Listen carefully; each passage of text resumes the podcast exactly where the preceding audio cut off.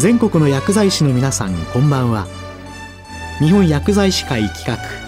薬学の時間です。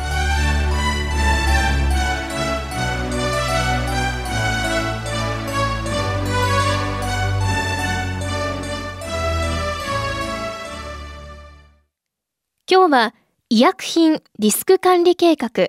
アールエムピー の活用方法についてお送りします。解説は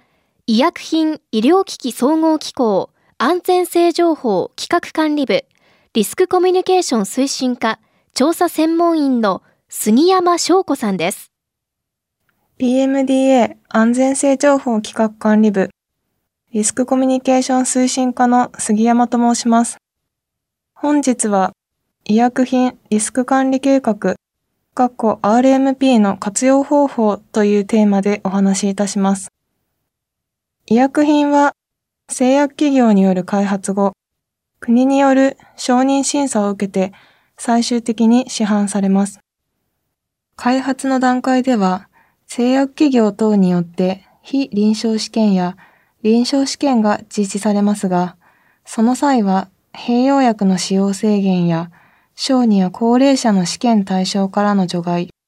少数の患者での試験実施など、条件がある程度限定されているため、得られる情報は限られています。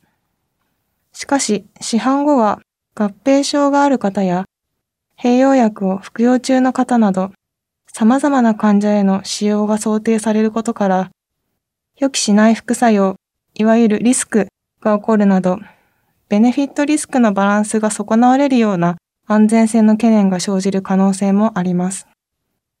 医薬品のリスクを最小化するためには、開発・審査の段階で収集されたリスクを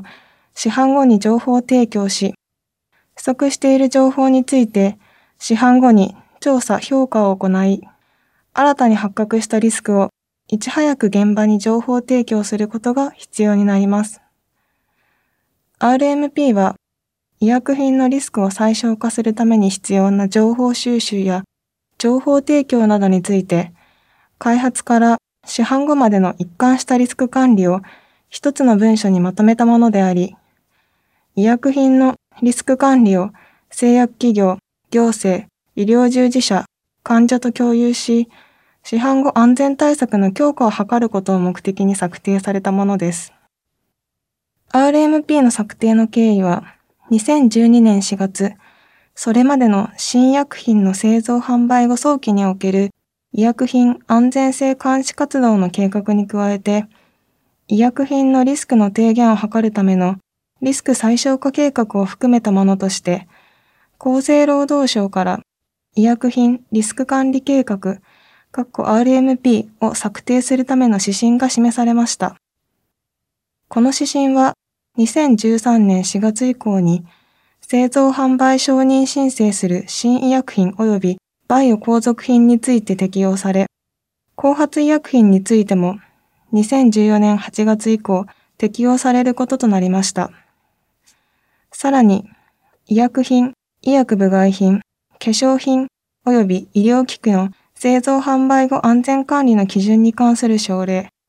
ジーブイピー 省令及び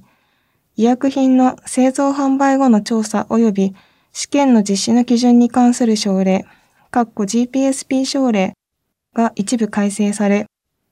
にせんじゅうよねんじゅうがつ以降は医薬品リスク管理の定義を定め、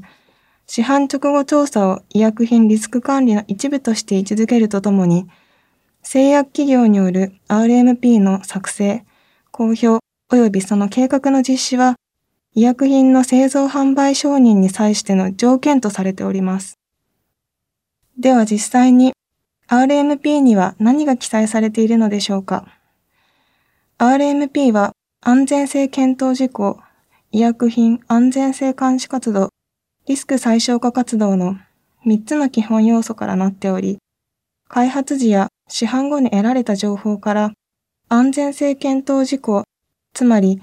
医薬品のリスク、が特定され、その特定された安全性検討事項に対して、情報収集に関する内容が記載された医薬品安全性監視活動と、情報提供に関する内容が記載されたリスク最小化活動が設定されています。安全性検討事項には、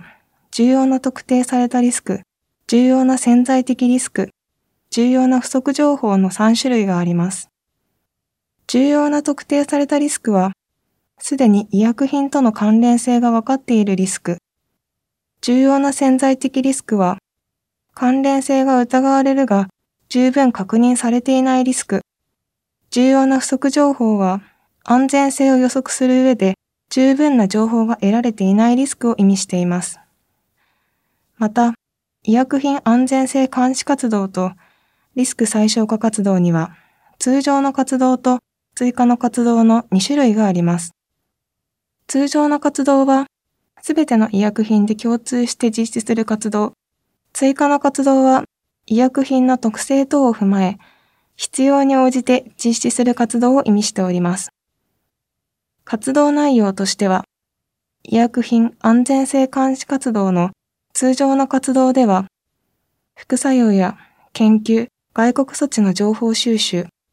医薬品安全性監視活動の追加の活動では、市販直後調査、使用成績調査、製造販売後データベース調査、製造販売後臨床試験による情報収集などがあり、リスク最小化活動の通常の活動では、添付文書や患者向け医薬品ガイドでの情報提供、リスク最小化活動の追加の活動では、市販直後調査後の情報提供、医療従事者及び患者への資材配布などがあります。実際の アールエムピー で見てみましょう。例えば、アイクルシグ錠 じゅうごミリグラム の アールエムピー、れいわさんねんにがつ時点のものには、安全性検討事項の重要な特定されたリスクとして骨髄抑制があります。骨髄抑制がリスクに設定された理由としては、海外や国内での臨床試験で、本剤との関連が否定できない骨髄抑制の症例が認められており、発現率は海外だいいっ相容量全増試験では ごじゅうはちてんごパーセント、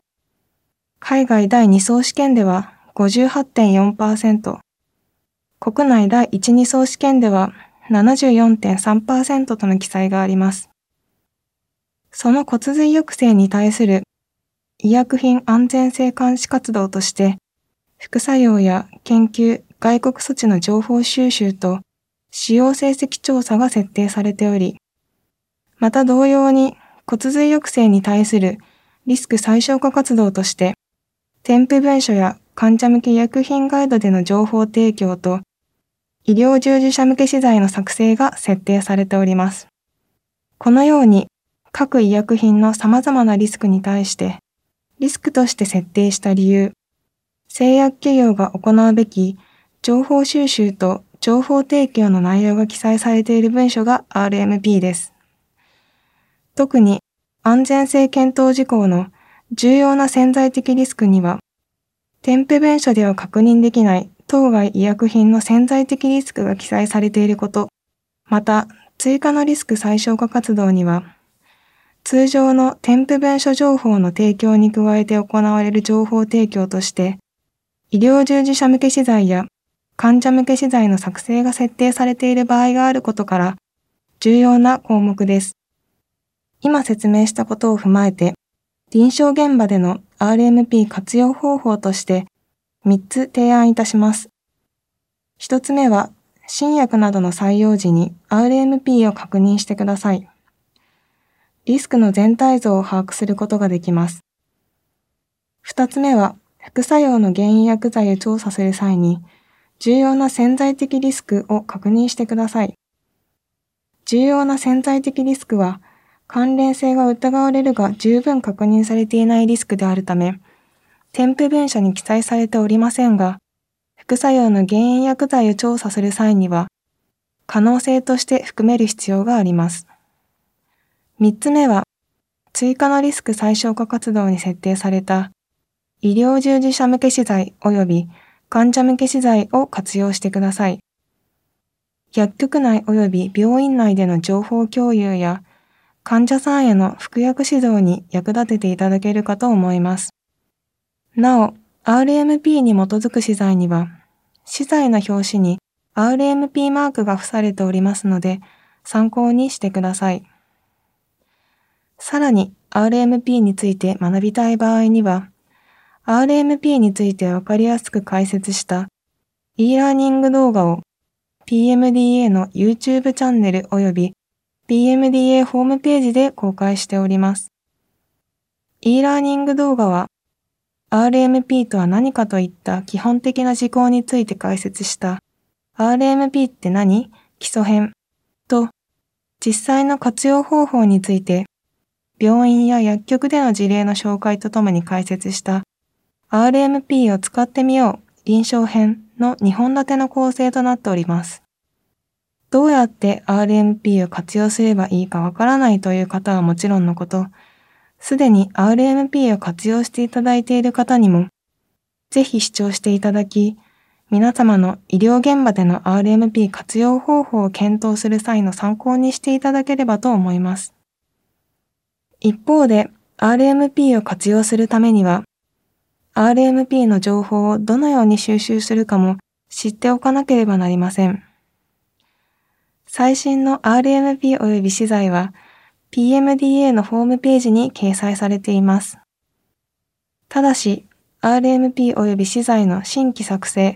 及び更新がいつ頃行われ、掲載されるかについては、逐一ホームページを確認していないと、すぐに気づくことはできません。このような時のために、ピーエムディーエー ではメディナビというメール配信サービスを無料で提供しています。アールエムピー が新規作成された場合、アールエムピー の安全性検討事項の新設や削除、追加のリスク最小化活動の新設などの更新があった場合、資材に重要な変更があった場合には、直ちにメディナビでお知らせしています。メディナビは アールエムピー 以外にも医薬品、医療機器の安全性に関する重要な情報をお届けしておりますので、ぜひ活用してください。メディナビの登録は ピーエムディーエー のホームページからお願いいたします。最後に、アールエムピー は製薬企業がその医薬品について、どのようにリスク管理を行うかがまとめられた文書です。リスクを最小化し、医薬品を適切に使用していただくためには、現場からの情報収集や現場への情報提供が必要であり、それには現場の薬剤師の方々のご協力が不可欠です。これまで ピーエムディーエー は医療従事者や製薬企業と連携しつつ、ピーエムディーエー ホームページでの アールエムピー 及び資材の公表や e ラーニング動画の作成、メディナビ配信の充実など、様々な取り組みを行ってまいりました。今後も関係者と連携しながら、適切に医薬品を使用していただくために、アールエムピー 及び アールエムピー 資材が活用されるよう、取り組んでまいりたいと思います。今日は、医薬品リスク管理計画、アールエムピー の活用方法についてお送りしました。解説は、医薬品医療機器総合機構安全性情報企画管理部リスクコミュニケーション推進課調査専門員の杉山翔子さんでした。